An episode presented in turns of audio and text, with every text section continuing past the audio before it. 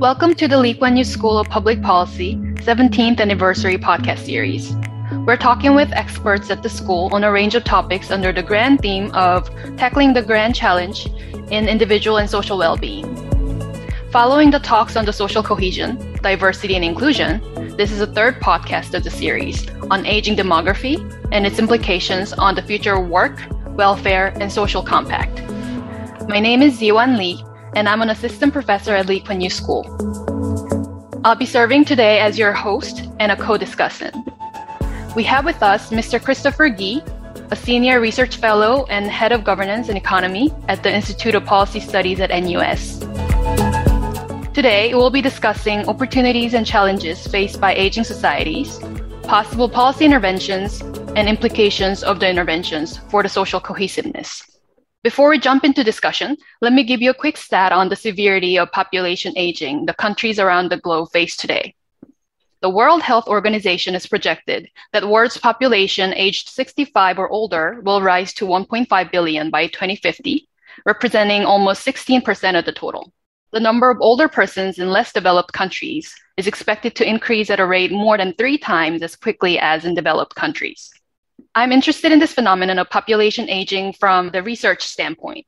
A stream of my research examines how aging workers fare in the labor market in terms of wage growth, job transitions, or retirement timing in the face of technological changes. My findings that individuals whose skills are more automatable tend to experience worse labor market outcomes hold more implications for the aging workers.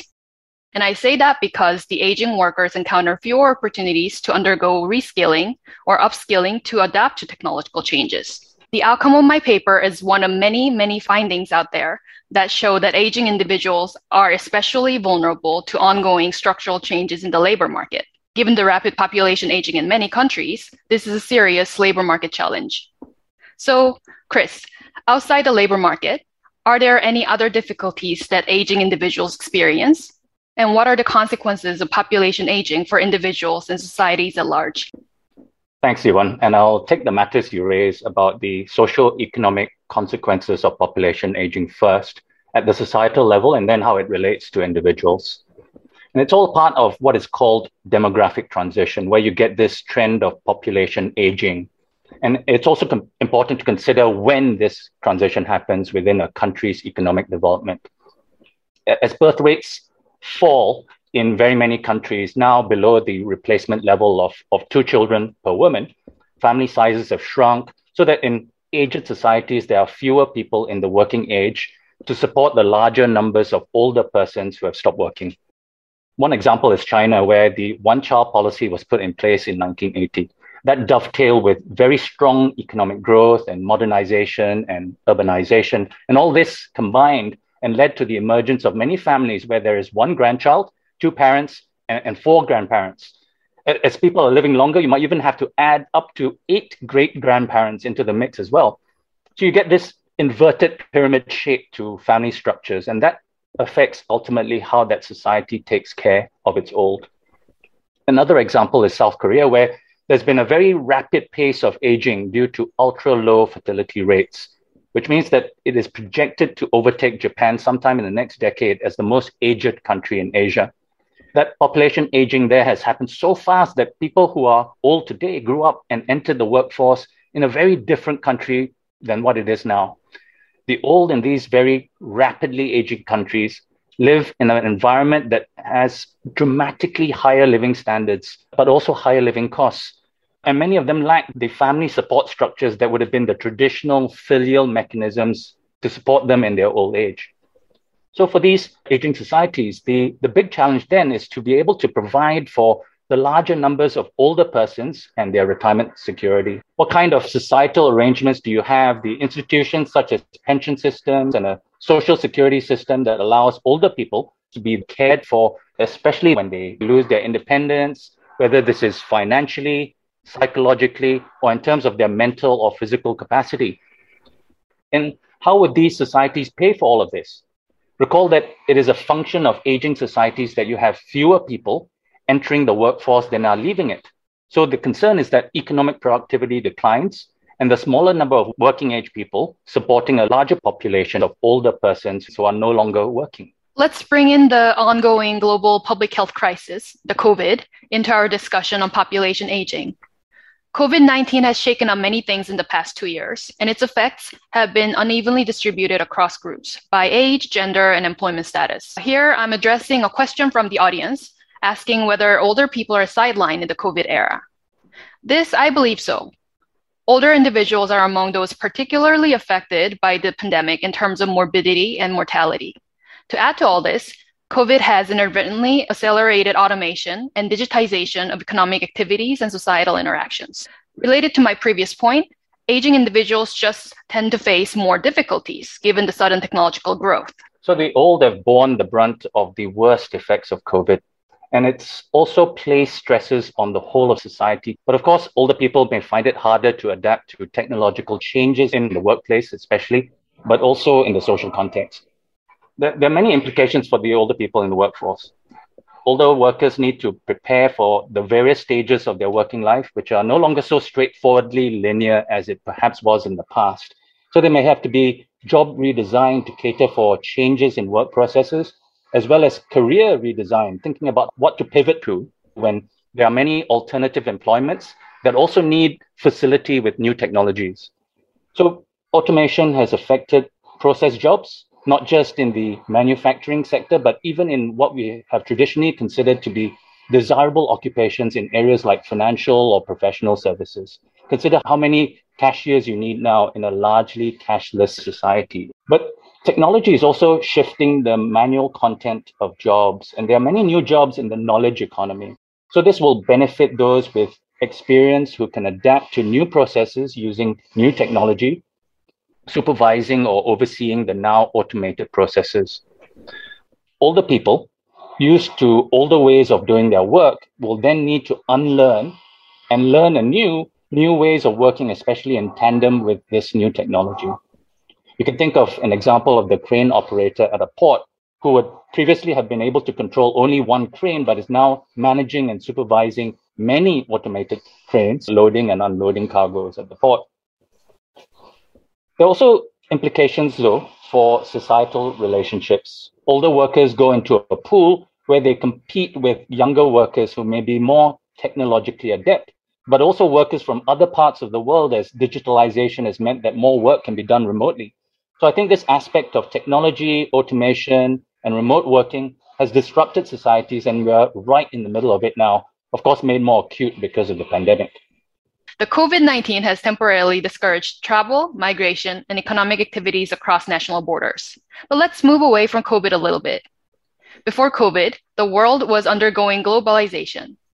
Soon as we learn to live with the pandemic better, the globalizing forces are likely to resume. This phenomenon has implications for aging societies as well. Let's take migration of working age younger individuals, for instance. Reasons for migration could vary, you know, for work or for study. Regardless, migration can alter the demographic landscape of both the home country and the destination country. I'm paraphrasing a question from Damien. Can immigration be a way to offset population aging in the destination country? As with many things, there are many positives and negatives from these issues of migration and globalization. On the positive side, globalization has in some ways benefited the old people. Basic goods and access to, to modern amenities has increased and for a lot of the older generation in developed countries, their wealth has increased as the global economy has become more connected and integrated.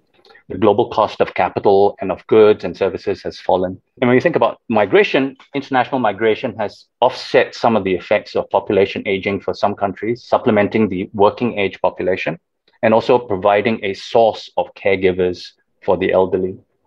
But there are also negative effects, of course. Globalization has widened wealth gaps and this has affected those that weren't able to accumulate enough during this period of globalization, enough to, to pay for their, their own retirement security. Migration of working age persons has hollowed out some countries, uh, particularly the sending countries. And, and whilst the old that have been left behind benefit from remittances sent back home, what about the retirement preparedness of those who have migrated and sent back home most of their pay and may not therefore have saved enough for their own post-retirement needs. So this is is clearly you know an important uh, issue affecting certain groups of, of people. In addition to the hardships that we already discussed, we also need to talk about the gender dimension to population aging. A report that came out in 2020 by Bond, Saad-Lessler, and Weller described how a persistent gender pay gap in the labor market translates into a retirement wealth gap between men and women. Women's retirement income based on Social Security and pension benefits tend to be about 80% of those of men. Essentially, what this means is that women, who by the way tend to outlive men, often enjoy less financial security in retirement. In many aging societies, the gender disparities in retirement security will be a serious problem. Chris, do you have any thoughts on this? There was also a related question from Annie Root asking whether gender disparities in job security affects their retirement preparedness. Sure, everyone. This is a really very important issue. The gender dimension in population aging is not talked about enough, in my view. As you said, women tend to outlive men, mm-hmm. but often have less financial security at older ages. This is due to the gender role in society where women are employed in the market economy far less intensively than men. Women do a disproportionate share of household production. And, and then you have lifetime gender pay gaps that even though these have narrowed in recent times, when you compound these over a working life, this just means that women save less for their own retirement than men. And, that's before you even start to factor in the caregiving burden for children as well as for older generation that women mainly take on. So if you think about this, this issue, women tend to save less than men, and then they have uh, poorer retirement outcomes when they actually um, get older. Uh, and then you take into account some institutional arrangements that really impose the penalty even further. In some countries, say in China, the retirement age for women is lower than men. 50 years for blue collar women workers, 55 for white collar women, but you compare that with 60 for, for most men. Whilst that's low for both ages, uh, both genders, that's still a five to 10 year difference in terms of a woman's working life as compared to men. So that's the kind of institutional arrangement that really needs to change going forward and rebalance that towards women. As a result of all of these difficulties, women are less likely to have the chance to prepare effectively for their retirement and are therefore dependent on their family to support them in their old age.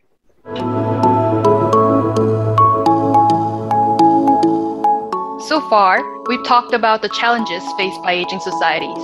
So, what can be done? Can we talk about uh, possible interventions now? A number of audience questions focus on government interventions to tackle the challenges that we just talked about. Others asked about whether the answer lies in promoting self sustainability of aging individuals. For instance, our Lee Kuan Yew School alum Sujata asked, with the life expectancy increasing, should policies be redesigned to encourage aging individuals to work longer? What are your thoughts, Chris? Firstly, I think let's talk about redistribution and the establishment of social safety nets. I think this is necessary to, to think about how we help today's older generation, especially those who have already run some way through their life course. And it's going to be really hard to help them re-engineer their productivity, at least in the economic sense. But I think it's more than just that. We, we should tap on longevity dividends from many aging societies having more healthier, better educated older persons who can then be considered assets rather than liabilities or burdens or dependents. If you think about improvements in healthy life expectancy over the last three, four decades, a 70 year old today has the same health outcomes as a 60 year old would have had, you know, maybe when in 1970. If you get rid of these artificial, overly simplified notions that link chronological age with productivity and shift to you know a much more dynamic model of thinking about people's contribution linked to what they're actually doing and able to produce then i think you're going to help to revise this idea of chronological aging, right? Just the years ticking by, but looking at what people can actually produce. So that's your longevity dividend. These unchanging retirement ages that are pegged to obsolete conceptions of when one should be considered old should therefore be removed. Right. The main takeaway from what Chris just said, which I especially agree with, is that welfare and redistribution need to go hand in hand with the efforts to promote uh, productive aging or longer working lives of older individuals. As for the notion of working longer, several recent studies find that the act of working at old age brings not only the financial joy, but also the psychological and health benefits. The longer working life is actually a voluntary choice for many retirees who seek for a sense of purpose or a chance to reconnect with the society and colleagues at work. Let's then talk about how we can keep the aging workers in the labor force for longer. Some of the ongoing efforts, such as extending the statutory minimum retirement age or delaying pension eligibility age, may not be enough. Paraphrasing a question from Lester, how else do we increase employment opportunities for the elderly? Here's another related question. How do we help the aging workers whose skills are going outdated? Also, how do we encounter ageism or ageist mindsets in the workplaces that lead to discrimination against older workers?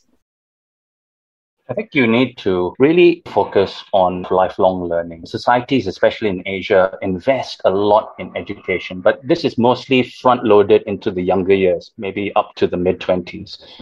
I think we need to change this up, offer more programs that are embedded in work that is being done at that time to help workers of all ages, but especially the older ones, obviously, who need to constantly adapt their skills to what is needed at that point in time and increase their experience of new ways of doing things.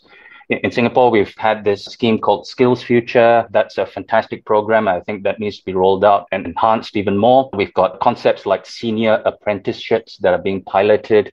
And, and we do have to perhaps consider the, the development of an ecosystem around people that continues throughout their whole career or their lives. This is a concept that I'm terming life course guides counselors or navigators.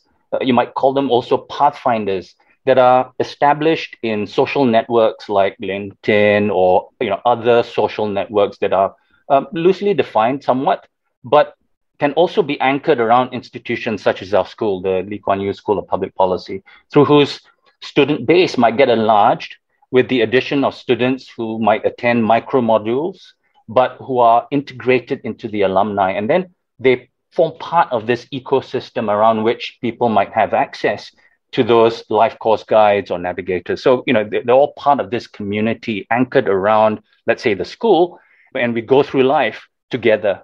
Each of us give each other advice about what we can do, maybe introduce each other to new opportunities for work, for other activities that lead to and contribute to societal progress.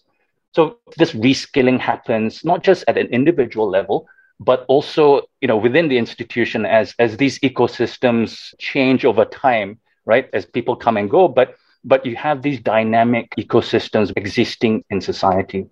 But really i think when we think about it you know all of this takes effort. It also takes money and resources. Whose responsibility is it to provide and create these these institutions these ecosystems? Who pays for it?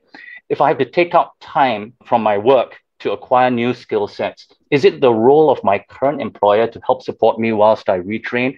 Or is it a combination of the state, employers, or, or the workers themselves? So who pays, right? I think that's quite an unresolved question in my mind, too. I agree. It's one of the biggest questions that remain to be solved. And it brings us straight back to the discussion on redistribution. How do we pay for this uh, life guide ecosystem, this social safety net, and the training retraining programs? Will the burden fall on the younger working age population to pay for the older generation's retirement benefits? The problem here is that given the demographic shifts, the younger generation will not have the same level of retirement support by the time they themselves grow old. So they have to start saving up for their own retirement. If the younger generation cannot be taxed too heavily for the reasons that I just gave, then what other sources can we use to help finance the older generation? Here's an alternative idea for redistribution. Chris, what are your thoughts on Bill Gates' suggestion for the robot tax? Came out in 2017. It's where employers, those benefiting from automation of labor, are to be taxed based on the stock of robots they use in their production process. So, Zeewan, I think when we think about redistribution, it's not just about taxing the young to pay for redistributed programs to support the older generation.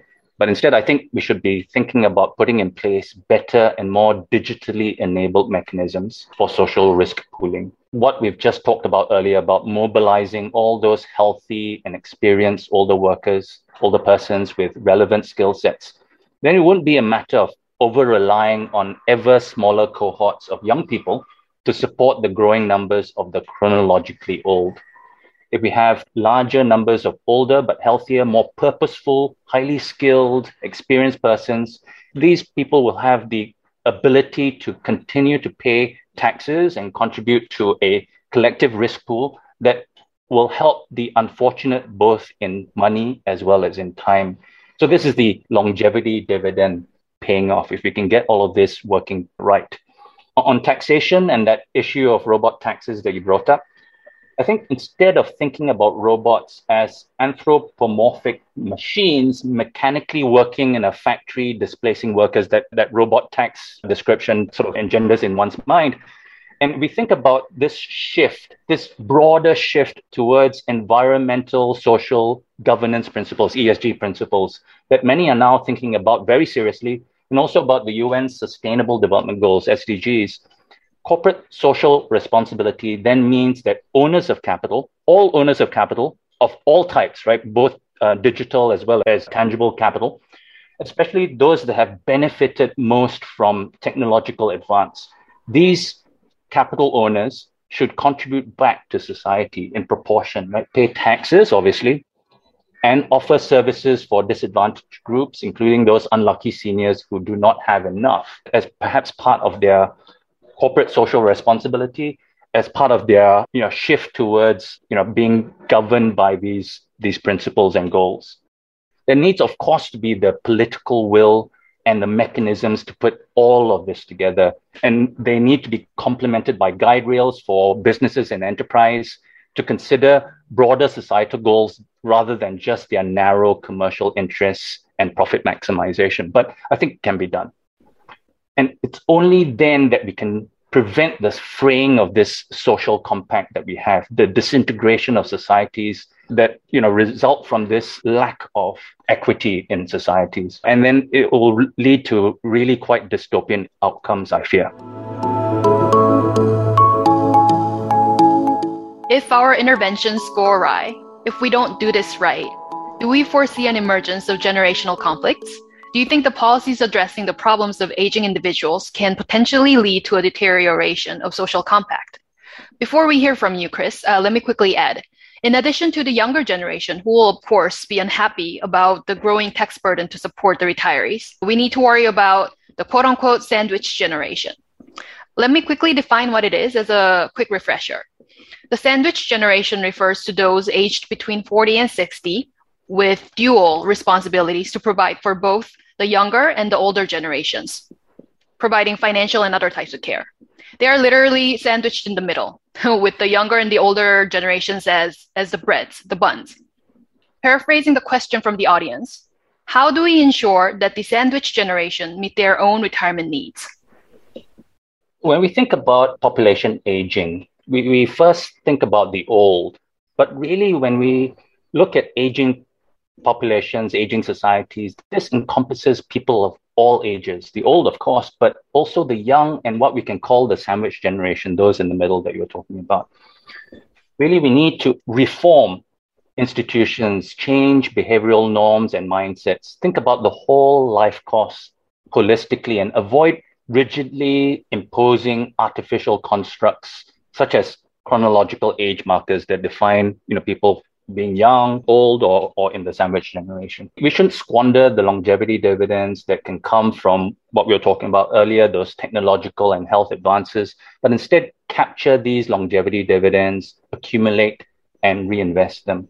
Those longevity dividends might be something as simple as rethinking about what we conceive of as work. You could develop the concept of micro jobs, which would allow seniors who prize work flexibility to to work when they when they wish to. These micro jobs might be paid or unpaid, but by continuing to remain engaged in society and contributing, each senior continues to lead purposeful lives, their self worth improves, and societal well being rises as a whole, not just for the older generation, but for everyone. So we, we need to think about how we can uh, do this, right? Introduce these concepts like micro jobs that help people scaffold in things that make their lives purposeful. We also need to radically reform the institutions that rigidly define the life course. As I said earlier, you know, education shouldn't be front loaded to the first 20 odd years of one's life.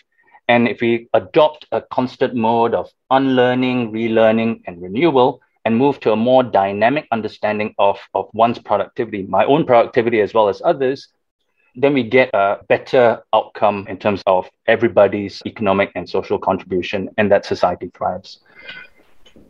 We think about the development of new support systems or networks, social risk pools, some at the national level implemented by the government, such as universal basic pensions, you know, pillar zero or pillar one schemes under the World Bank nomenclature. Some of these need to be reconsidered and restructured for the modern age.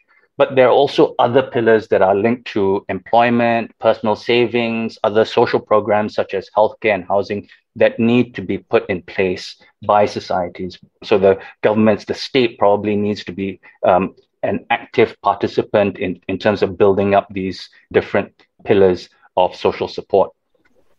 And then if we can imagine this formation of dynamic social uh, or community networks, the ecosystems of like minded individuals of all ages, the young, the sandwich generation, as well as the old, all designed for people to work, live, and play, right? Everybody having their life course guides or their pathfinders that we talked about earlier, so that we all pool our risks together and share the mutual protection that we provide for each other.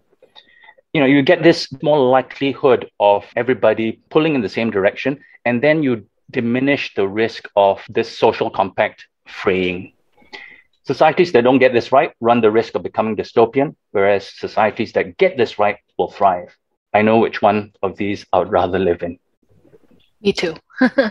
Great. Thank you very much, Chris, for sharing your insights with me and the audience today. This was an enlightening discussion on the challenges the aging societies face and ways to go forward. Thank you, everyone, for joining us today. Please refer to our school website for more details on the 17th anniversary podcast series. Next podcast, airing on 7th of December, will feature Marina Kaneti, assistant professor at our school, and Ben Kashor, Li Ka-shing professor in public management and co-director of Institute of Water Policy. They will be discussing China's vision for global environmental governance. Please stay tuned. Thanks.